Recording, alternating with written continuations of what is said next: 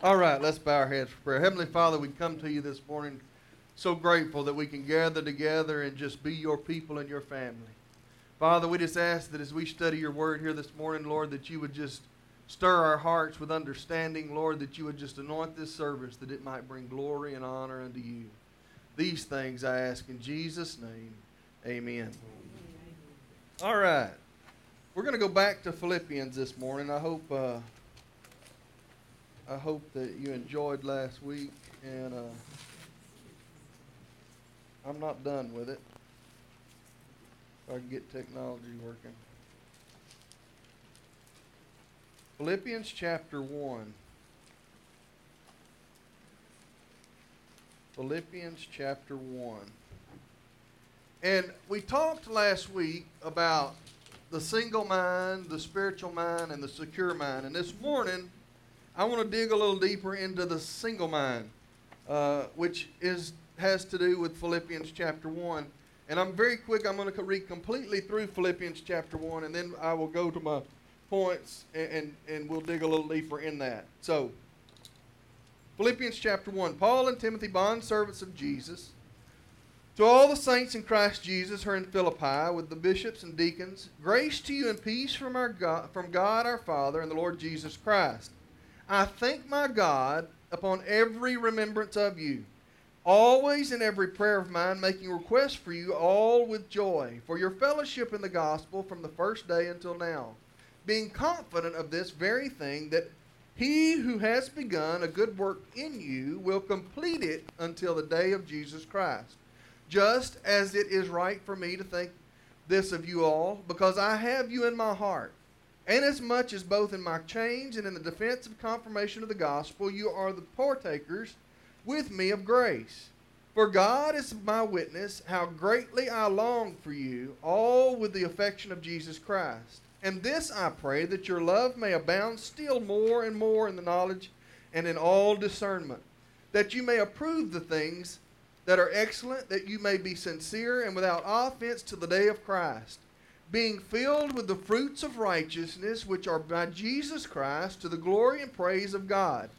But I want you to know, brethren, that the things which happened to me have actually turned out for the furtherance of the gospel, so that it has become evident to the whole palace guard and to all the rest that my chains are in Christ. And most of the brethren in the Lord, having become confident by my chains, are much more bold to speak the word without fear. Some indeed preach Christ even from envy and strife, and some also from goodwill. For the former preach Christ from selfish ambition, not sincerely, supposing to add affliction to my chains, but the latter out of love, knowing that I am appointed for the defense of the gospel. What then?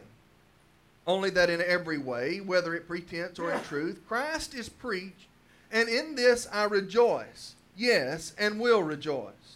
For I know that this will turn out for my deliverance through your prayer and the supply of the Spirit of Jesus Christ, according to my earnest expectation and hope that in nothing I shall be ashamed, but with all boldness as always, so now also Christ will be magnified in my body, whether by life or by death. For to me, to live is Christ, and to die is gain. But if I live on in the flesh, this will mean fruit from my labor. Yet what I shall choose, I cannot tell. For I am hard pressed between the two, having a desire to depart to be with Christ, which is far better. Nevertheless, to remain in the flesh is more needful for you.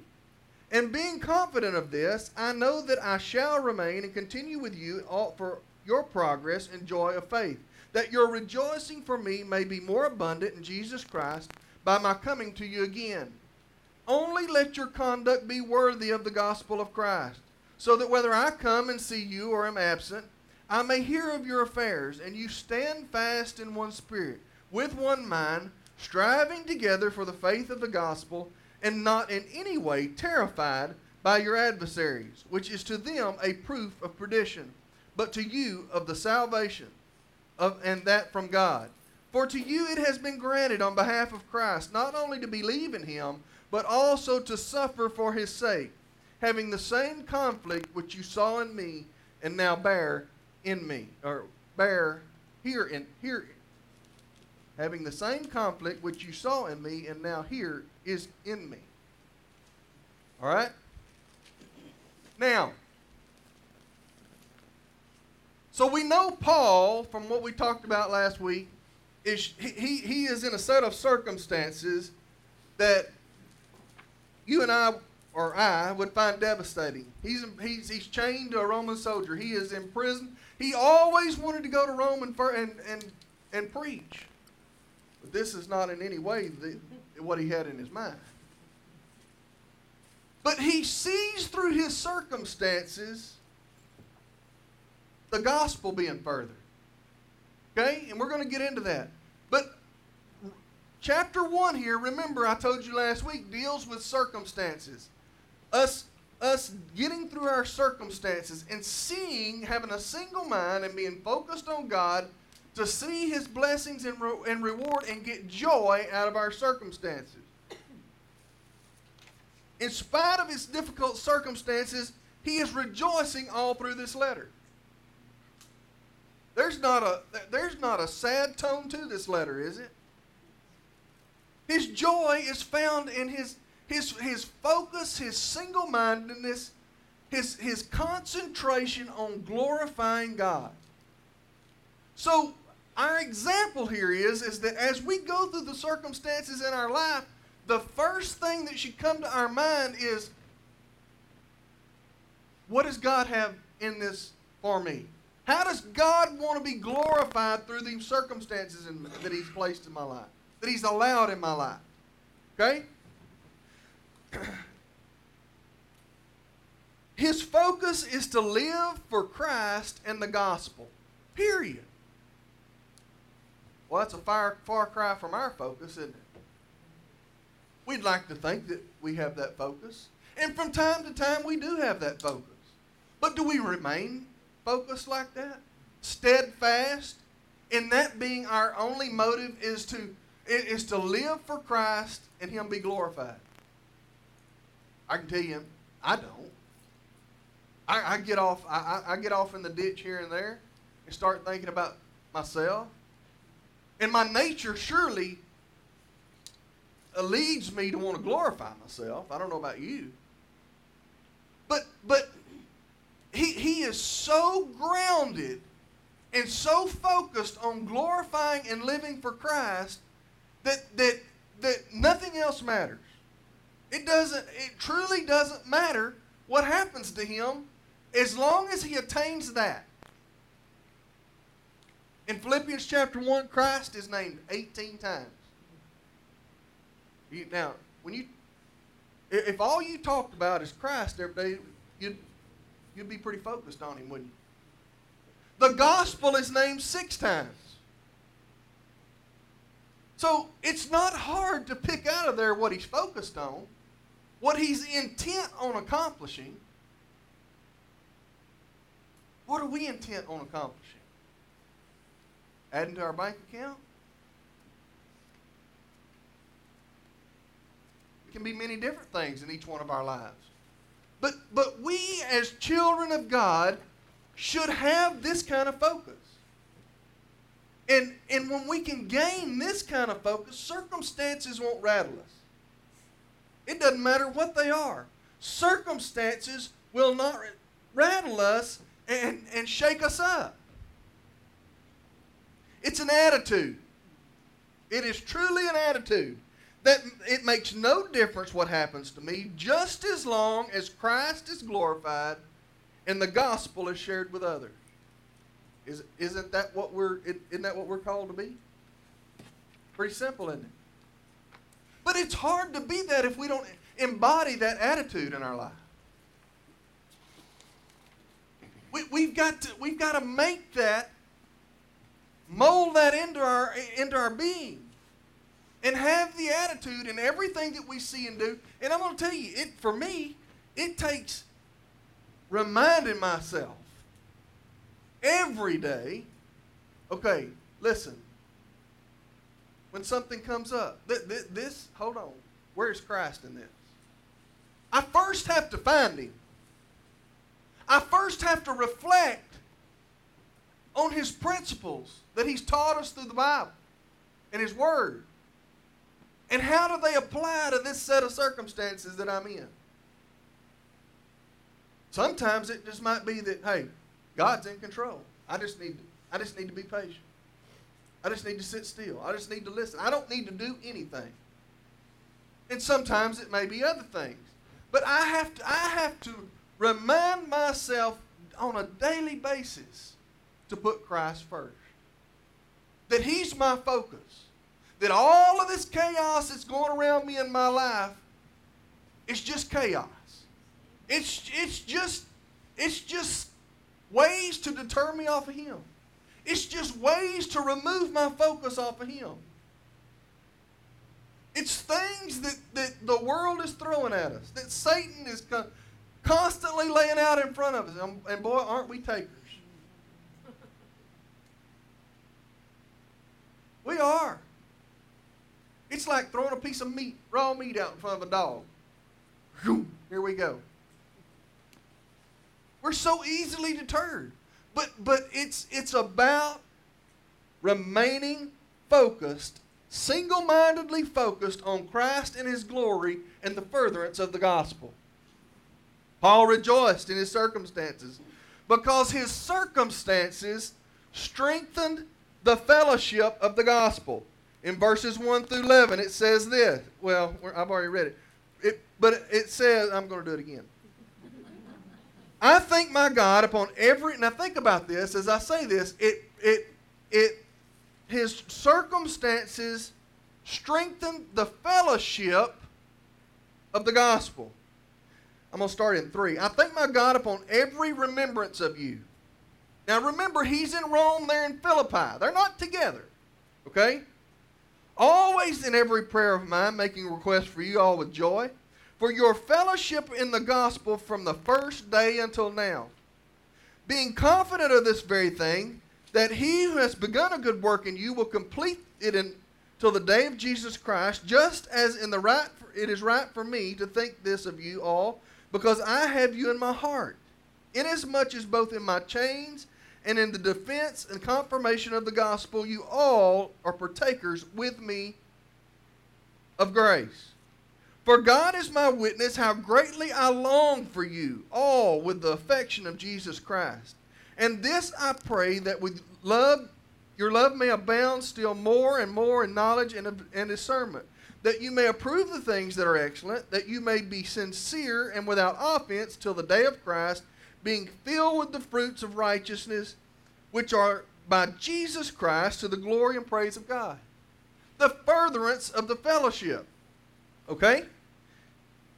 And, and he promoted the furtherance of the gospel in 12 through 26. He says this, But I want you to know, brethren, that the things which happened to me have actually turned out for the furtherance of the gospel. So that it has become evident to the whole palace guard and to all the rest that my chains are in Christ, and most of the brethren in the Lord, having become confident by my chains, are much more bold to speak the word without fear. So indeed, preach Christ even from envy and strife, and some also from goodwill. The former preach Christ for selfish ambition, not sincerely supposing to add affliction to my chains, but the latter out of love, knowing that I am appointed for the defense of the gospel. What then? Only that in every way, whether in pretense or in truth, Christ is preached, and in this I rejoice, yes, and will rejoice. You see where his mind's at as we go through this? It's he, he could be fixing to die. He's not concerned with that. What's he concerned with? He, he's concerned with the strengthening of the fellowship, building others up, and, and the furtherance of the gospel. He, he's trying to, to make sure that he is a testimony, a living testimony of the gospel of Jesus Christ. Well, you know, I'm sure they all knew what Paul was before he got saved. That's pretty much a, a, a testimony, isn't it? All right. And guarded the faith of the gospel in, in 27 through 30. Okay? 27 says this Only let your conduct be worthy of the gospel of Christ, so that whether I come and see you and am absent, I may hear in your affairs, and you stand fast in one spirit, with one mind, striving together for the faith of the gospel. There's, it doesn't say it like this, but isn't that all, all in one accord again?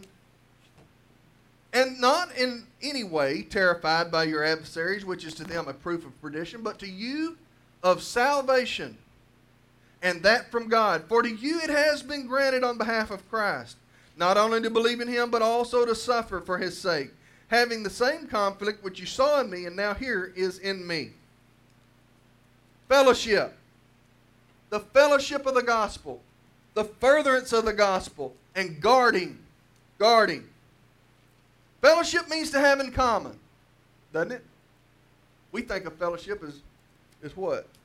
Getting together and visiting. And, but fellowship means to have in common.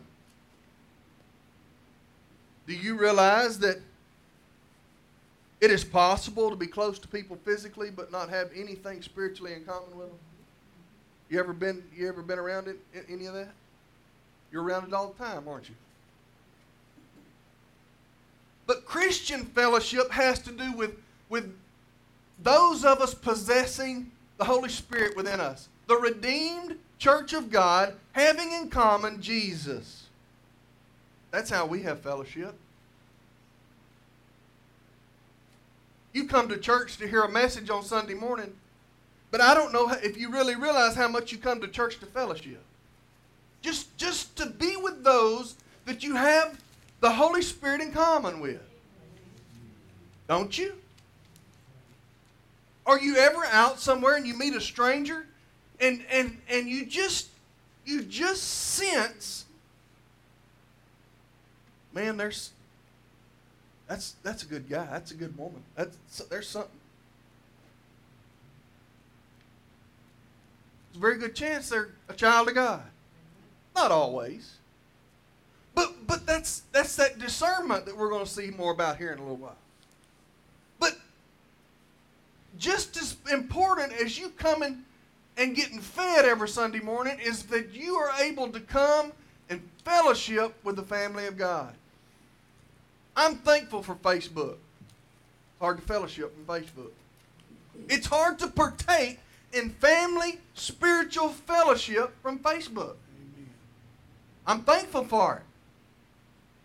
But there's nothing like coming together and being together. Nothing like it. And, and not a word has to be said to get to gain from it just the presence. Just the presence. Just being together, just walking up and shaking somebody's hand. Just just hugging somebody. There, there's, no, there's nothing that compares to it. One of the major sources of Christian joy comes from that fellowship through Jesus Christ. Paul says, he uses three thoughts here in chapter 1 to describe true Christian fellowship.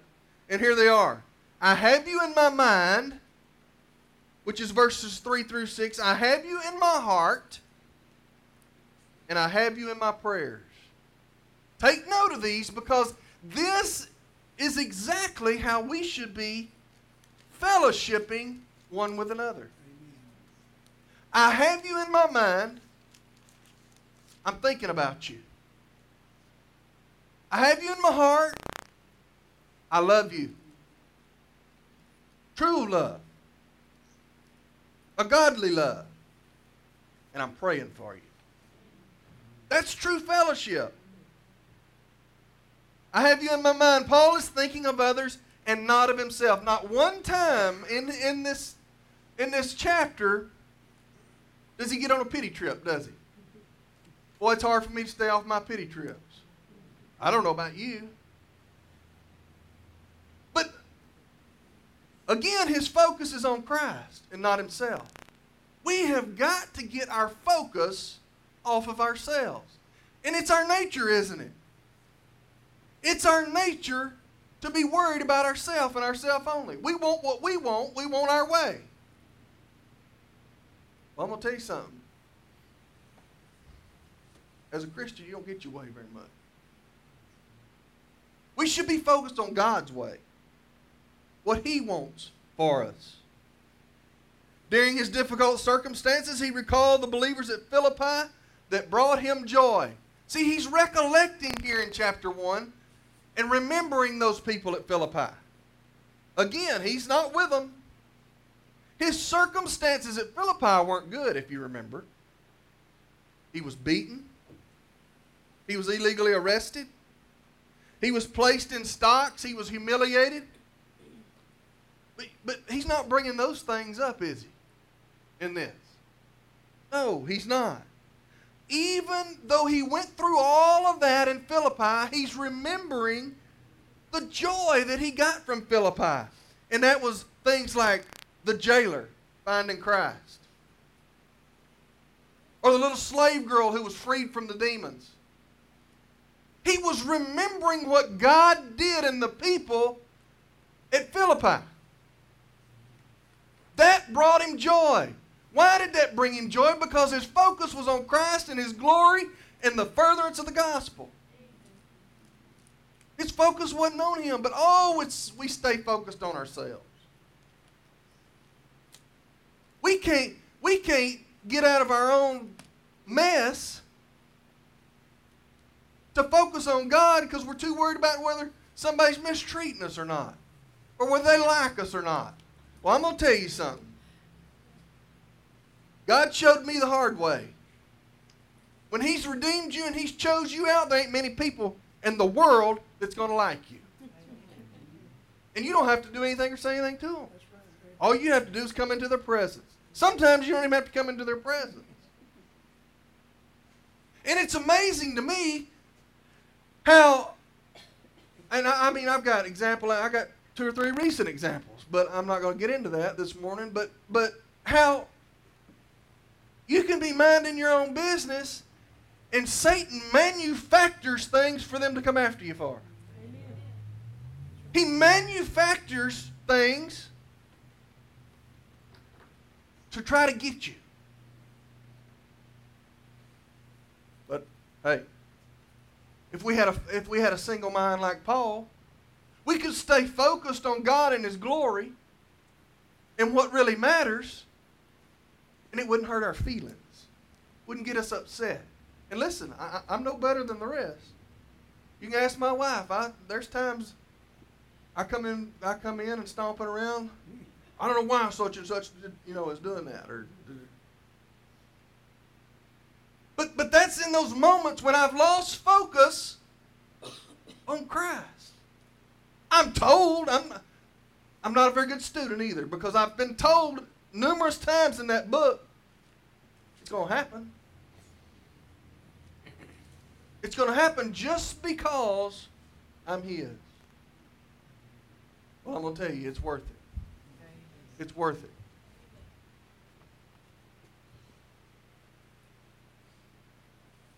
The church at Philippi was the only church that had entered into fellowship with Paul to support his ministry.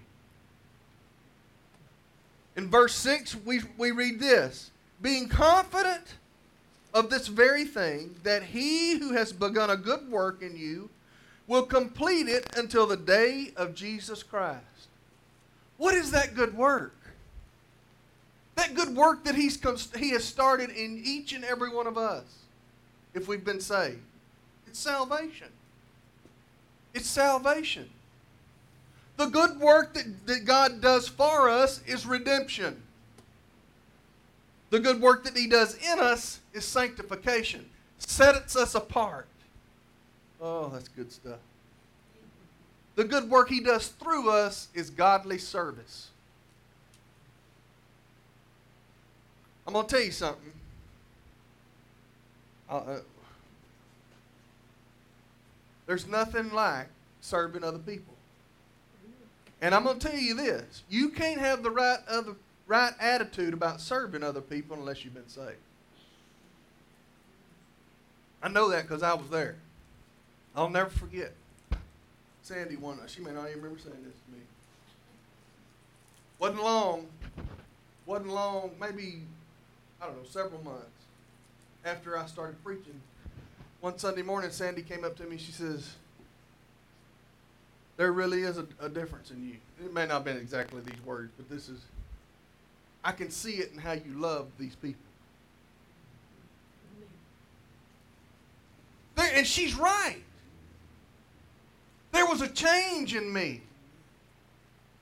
When, when God called me to this position, he put, he put a different affection for you in me.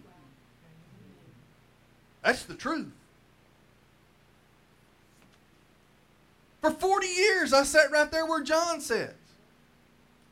And I thought, I mean, I, I liked y'all, but.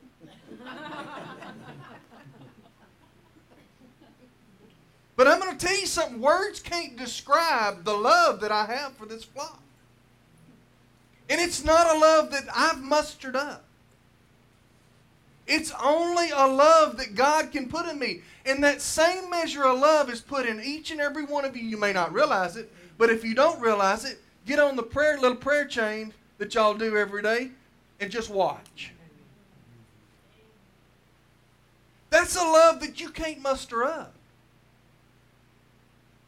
That's a service that only God can do through you. It's a change that takes place only when we've been set apart and sanctified and redeemed. We can have others in our minds without having them in our hearts. Amen? You can be considerate of people, but not have the affection, the, the Christian affection that you have for them when they're your brother or sister in Christ. We do it all the time. You can be kind to somebody in the store, but not have a, a love, a Christian love for them. So you can you can have that in our mind without having it in our hearts. But Christian love is the tie that binds. It's the tie that binds. And I, I don't know if you've recognized or realized, but when circumstances really come into your life, and I'm again I'm gonna go back to the little prayer, little golden girls. When circumstances, because to me it's just a perfect example of these things. When, when circumstances come up into the, in, in lives and, and the people of this church, where do they go first? Some days it's just like boom, boom, boom, boom, boom, boom, boom, boom, boom, boom, boom, boom, boom. I'm like, somebody stop them. Other days it's kind of quiet. But nobody has to tell you who to call and get on their knees, do they? Because there's a spiritual connection. There's a spiritual connection. That tie that binds, that draws you to one another. That, my friends, that love is the evidence of salvation. Because you can't, you can't just manufacture that kind of love. In fact, if salvation wasn't present, you wouldn't even like those people. I'm just telling you. You wouldn't want anything to do with them. They would get on your nerves. You would, you would be one of those saying, all y'all do is pray for this, pray for that. Don't y'all ever shut up? I'm telling you the truth.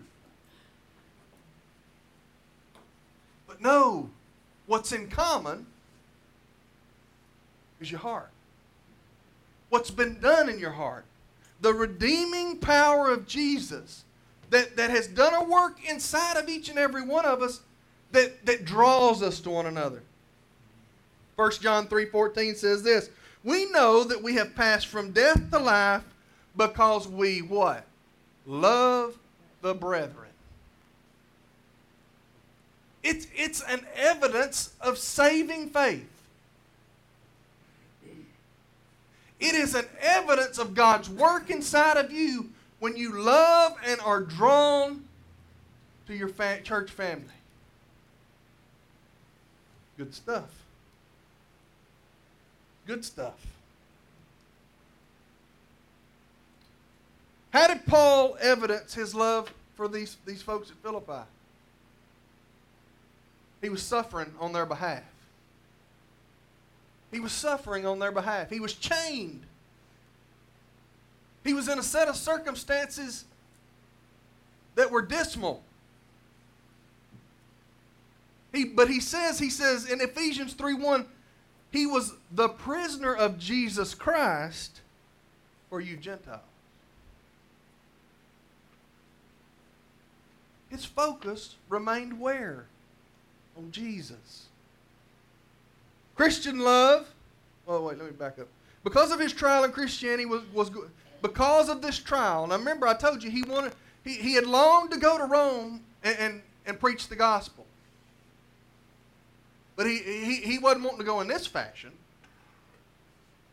But he still was going to get, get to do that. He did get to do that. He still put, put the gospel eh, on trial.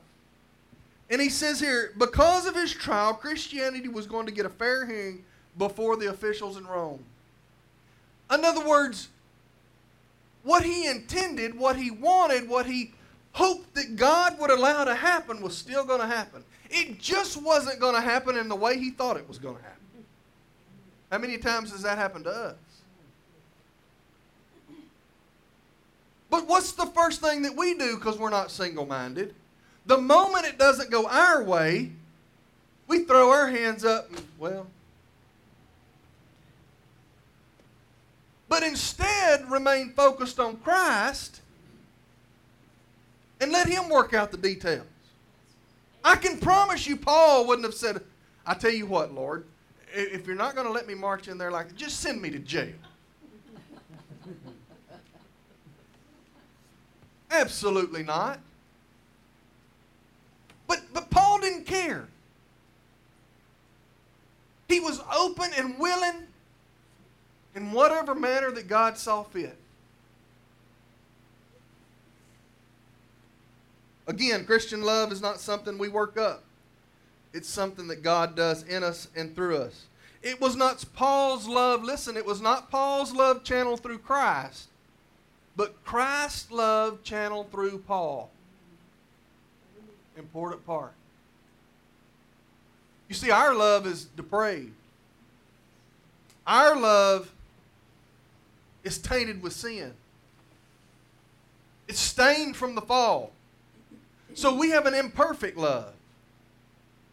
Christ's love is a perfect love. So it must be Christ's love that is channeled through us in order for it to be true love. Romans 5 5 says this God has poured out his love into our hearts by the Holy Spirit, whom he has given us.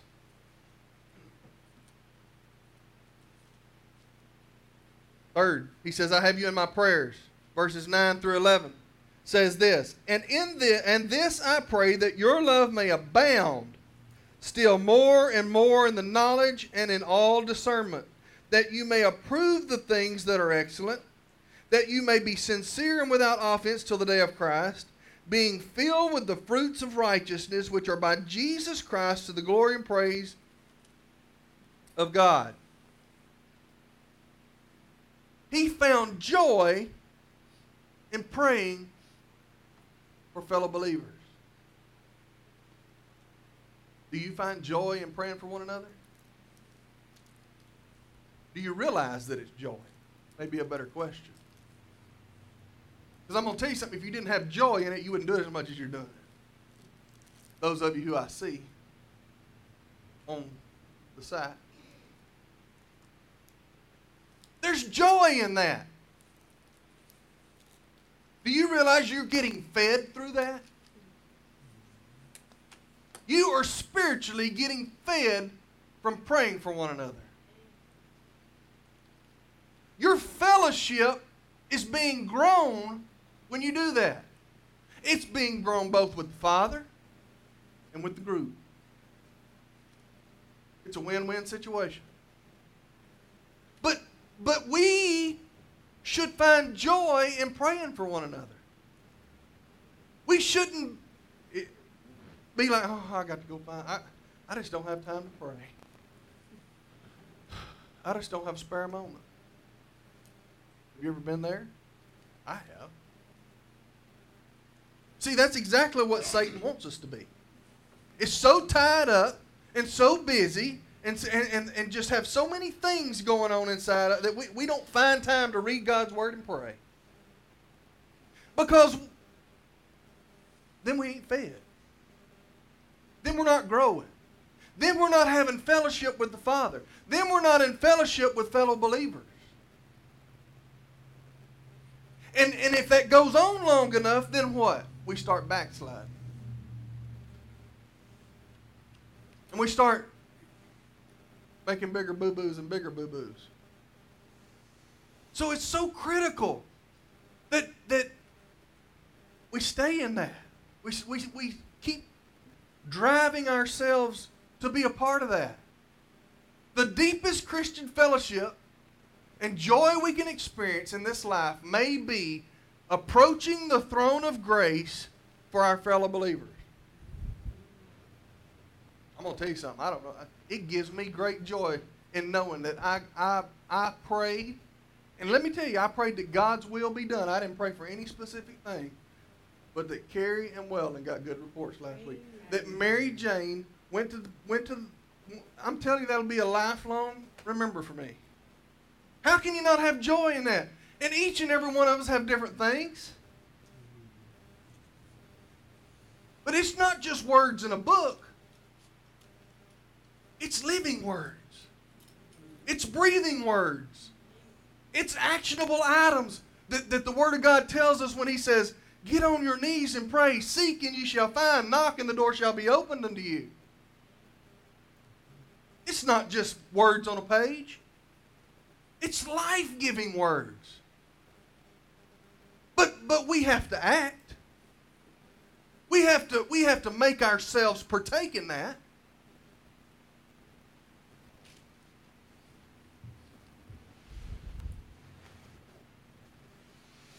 Paul prays for maturity. Big one here. He prays for maturity and he begins with love. Christian love is not blind. So that's a weird statement. Christian love is not blind. We have discernment. When, when, when God is and the Holy Spirit is living inside of us, He gives us discernment that discernment allows us not to be blind. Now, when we don't pay attention to it and we push it away and we don't acknowledge it, isn't it funny how as, as you grow in your walk with, with Christ, when, when, when, when the Holy Spirit starts nudging you or something, you, you, you're, you're quicker to listen? You're quicker to pay attention? Whereas when you were younger or earlier in your walk, you were like, oh, I don't think that was anything. That's just me being whatever. But Christian love is not blind, that discernment. He prays that they might experience abounding love and discerning love.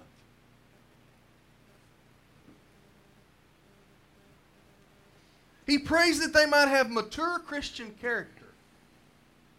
Ooh, is my Christian character mature? Think about that for a minute.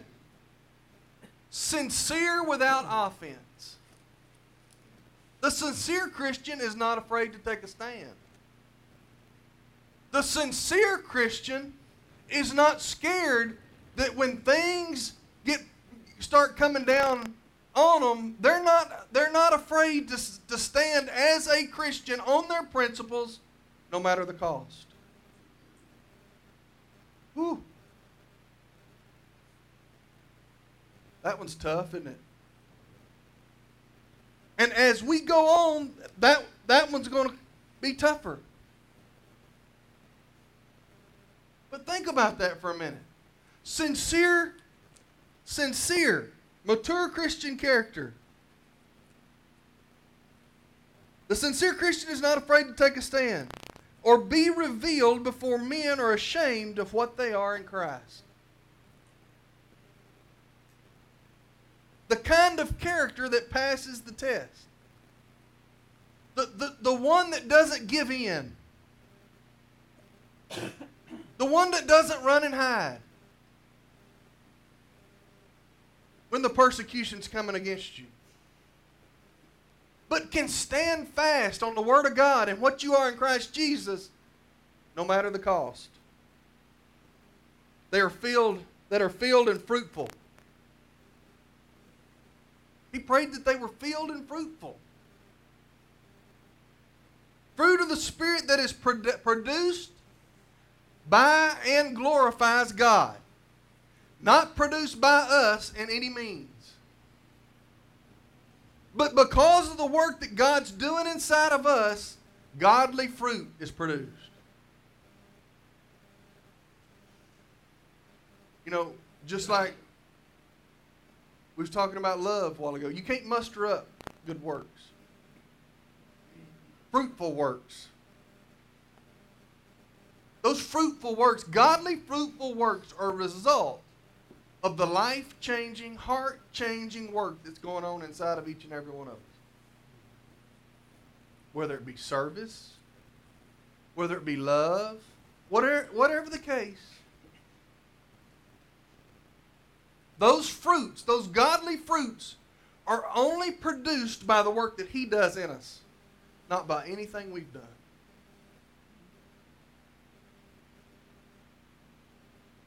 And we got people all throughout this world trying to produce good works, don't we? There's churches full this morning of folks trying to muster up good works. All for naught. All for naught. They won't be blessed. God won't bless those kind of works. He tells us time and time again. John 15, 5 says this. I'm about to close.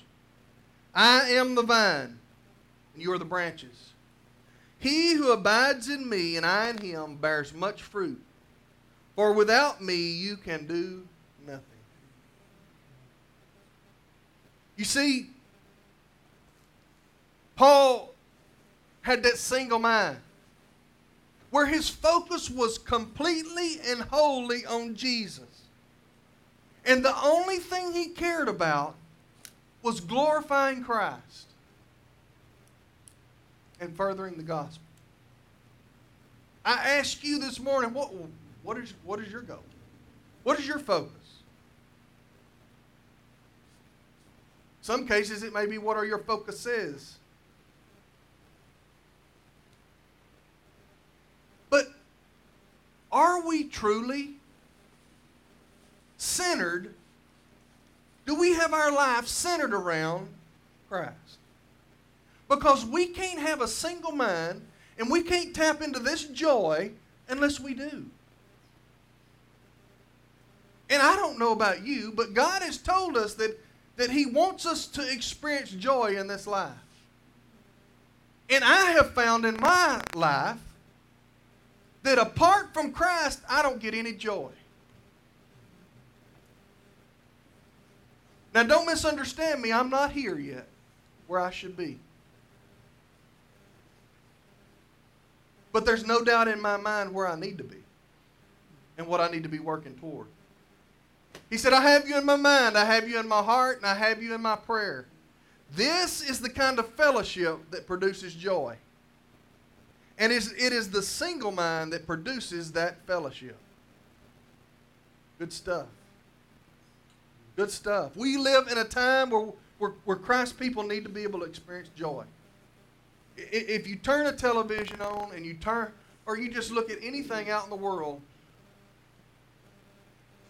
it just makes you sick at your stomach, doesn't it? And Christ, and God wants us to be a joyful people